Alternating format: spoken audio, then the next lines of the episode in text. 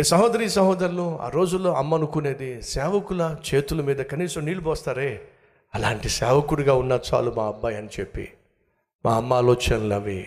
కానీ దేవుడు ఆలోచనలు ఏమిటంటే ఇదిగో ఇవి. ఇక్కడ నేను నిలబడి లక్షల మందికి సువార్త ప్రకటించాలి. తండ్రులు తల్లులు మీ బిడ్డల పట్ల మీరు కలిగి ఉన్న ఆలోచనల కంటే మన పరలోకమందున్న తండ్రికి ఉన్నతమైన ఆలోచనలు ఉన్నాయి.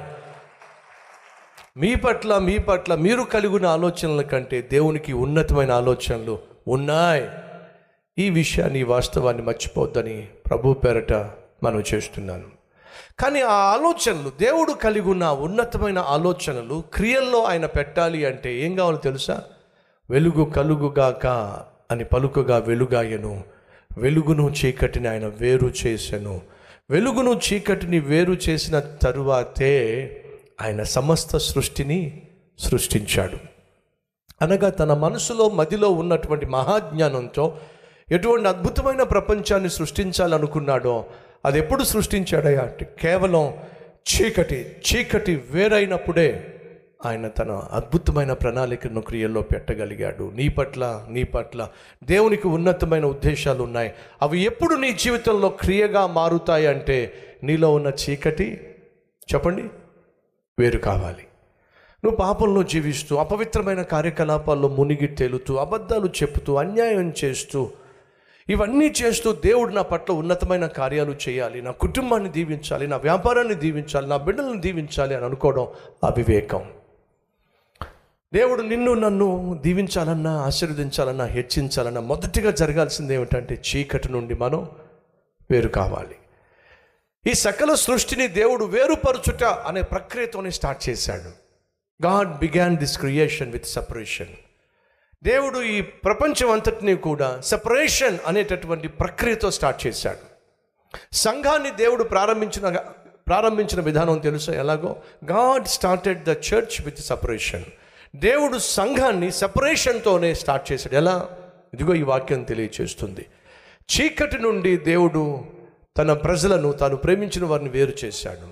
అనగా దేవుడు నిన్ను నన్ను పాపిష్టి కార్యములను వేరు చేసి పరిశుద్ధంగా జీవించడానికి ఒక సమూహంగా ఏర్పాటు చేసి ఇదిగో ఈరోజు మనల్ని పరిశుద్ధ సంఘంగా చేర్చాడు.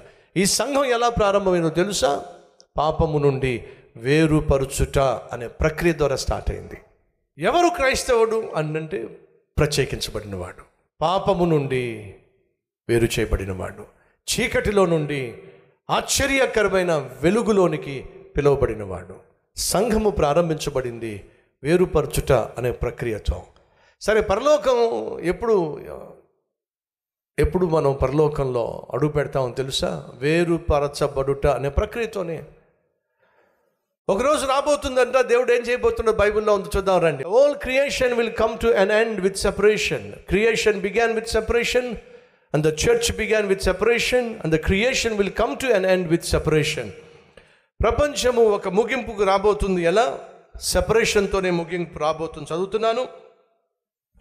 ఇరవై ఐదవ అధ్యాయము. మొత్తం శుభాత్ ఇరవై ఐదవ అధ్యాయము.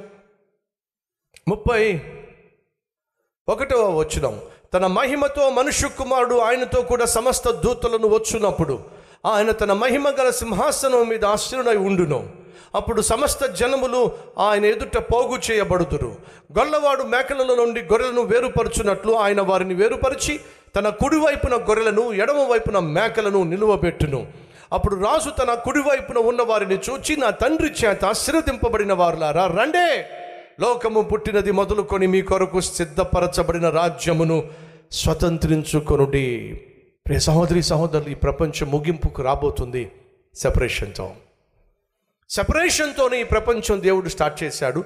సెపరేషన్తోనే సంఘాన్ని దేవుడు స్టార్ట్ చేశాడు. సెపరేషన్తోనే ఈ క్రియేషన్ని ప్రపంచాన్ని ముగింపు పలుకబోతున్నాడు. పరలోకంలో మనందరినీ ప్రవేశపెట్టబోతున్నాడు. ఒక రోజు రాబోతుంది. గొర్రెలను మేకలను దేవుడు వేరు చేసేస్తాడు. పరిశుద్ధంగా జీవించిన వారిని పాపిష్టి పనులు చేసిన వారిని దేవుడు వేరు చేసేస్తాడు.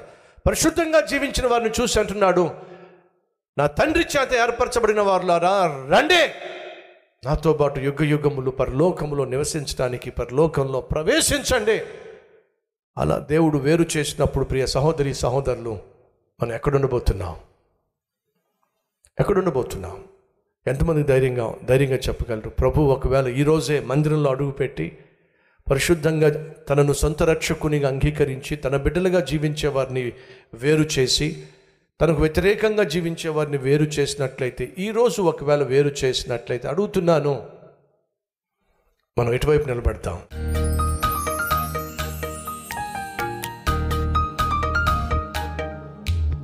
మహాపరిశుద్ధుడు అయిన ప్రేమ కలిగిన తండ్రి పసూటిగా స్పష్టంగా మాతో మాట్లాడావు. ఈ సమయంలో నీ ప్రేమను నాయన లోకానికి ప్రచురం చేయాలి. ఈ బాధ్యతను కూడా మేము జ్ఞాపకం చేసుకుంటున్నాం. అయ్యా మా కోసం మరణించావు. మరణాన్ని గెలిచి తిరిగి లేచావు. మా కోసం పరలోకంలో స్థలం సిద్ధపరుస్తున్నావు. త్వరలోనే రాబోతున్నావు. నీ రాకడ కోసం నిత్యము ఎదురు చూసే మహాకృప మా అందరికీ దయచేయమని యేసునామం పేరట వేడుకుంటున్నాం తండ్రి. ఆమెన్.